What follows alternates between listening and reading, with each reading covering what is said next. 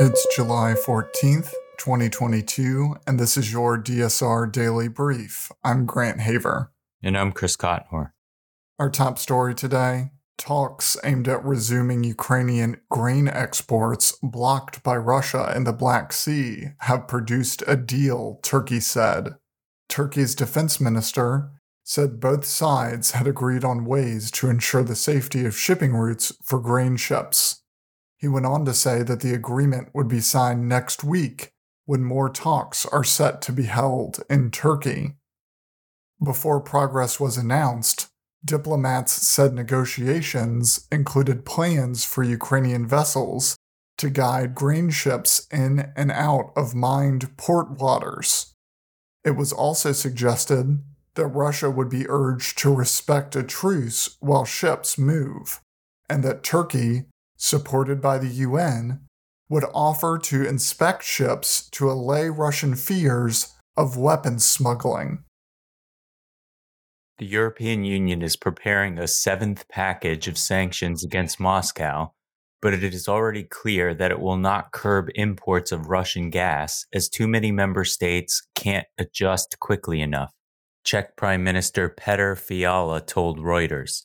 Fiala said the sanctions are now being finalized and were expected to ban gold imports, widen a list of dual use goods banned for export to Russia, and target more individuals.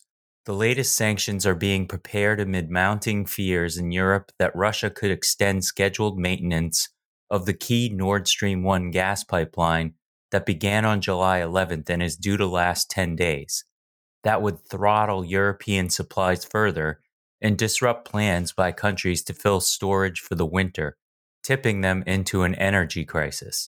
Fiala said Europe must be ready for the possibility that flows from Nord Stream 1 would not restart, seeking out alternative sources of gas supplies like LNG and be ready to share supplies among member states.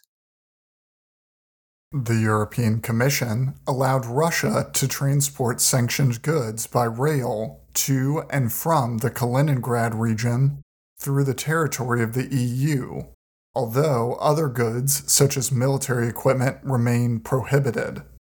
Trafficking goods by road also remains prohibited.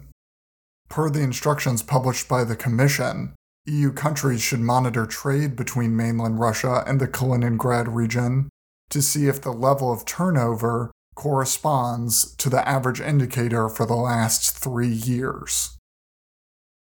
Elsewhere, US President Joe Biden and Israeli Prime Minister Yair Lapid will sign a joint pledge to deny Iran nuclear weapons on Thursday, closing ranks after long running disputes between the allies over global diplomacy with Tehran.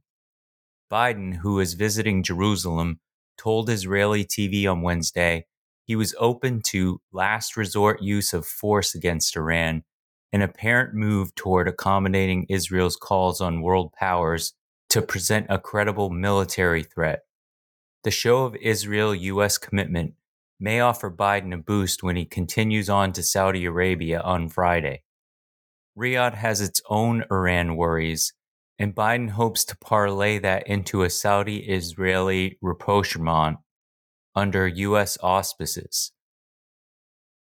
Sri Lankan President Gotabaya Rajapaksa has fled the Maldives on a flight for Singapore, where he is expected to arrive this evening. Rajapaksa has been in the Maldives for one day after fleeing Sri Lanka in the early hours of Wednesday morning. The same day he said he would resign. As of this morning, no formal resignation letter had been received by the Sri Lankan Parliament speaker, raising questions about the intentions of an apparently self exiled leader who appointed the prime minister as acting president during his absence from his island nation. UN Secretary General Antonio Guterres said today that he was following the events in Sri Lanka very closely and called for a peaceful and democratic transition. You might wonder why the president has not resigned yet, a question I asked Akhil Bery last week during our bonus brief. It turns out that the president of Sri Lanka is immune from prosecution while he remains in office.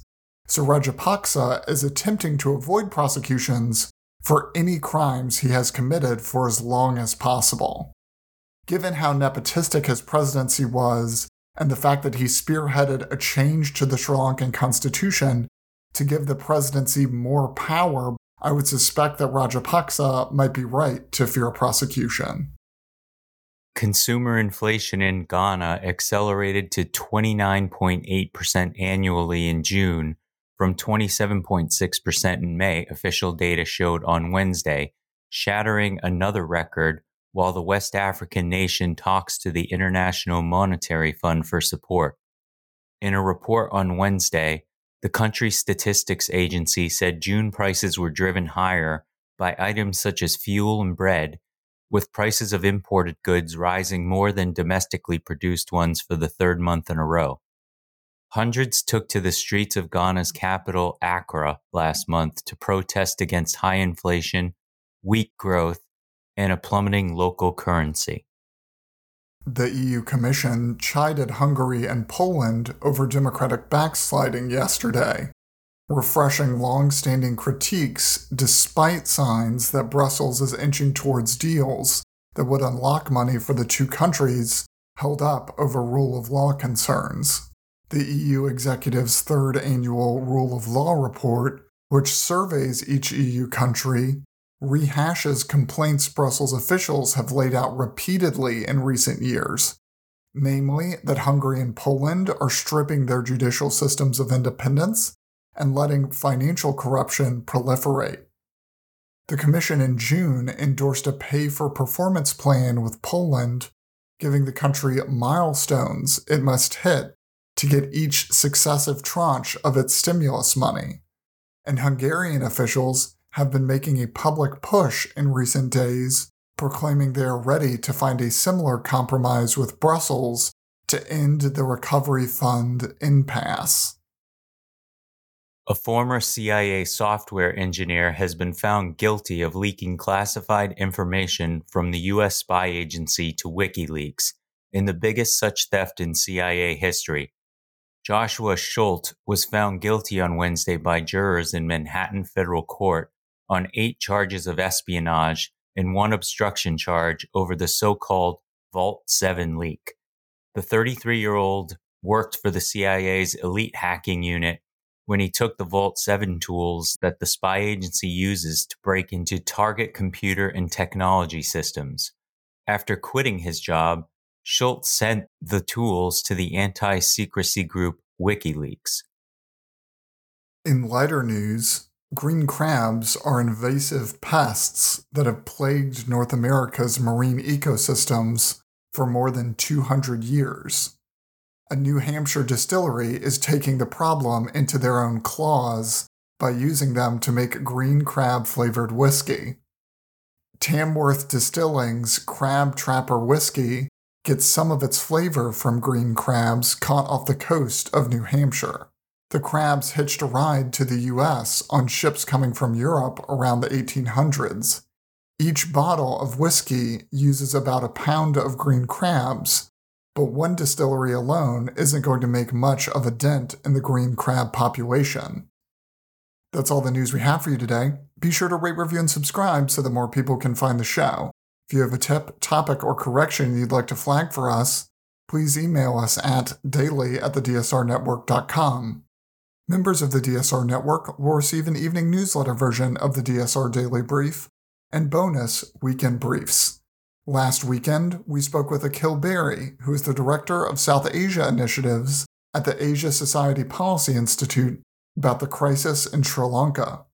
Go to thedsrnetwork.com and become a member to make sure you never miss any of our analysis.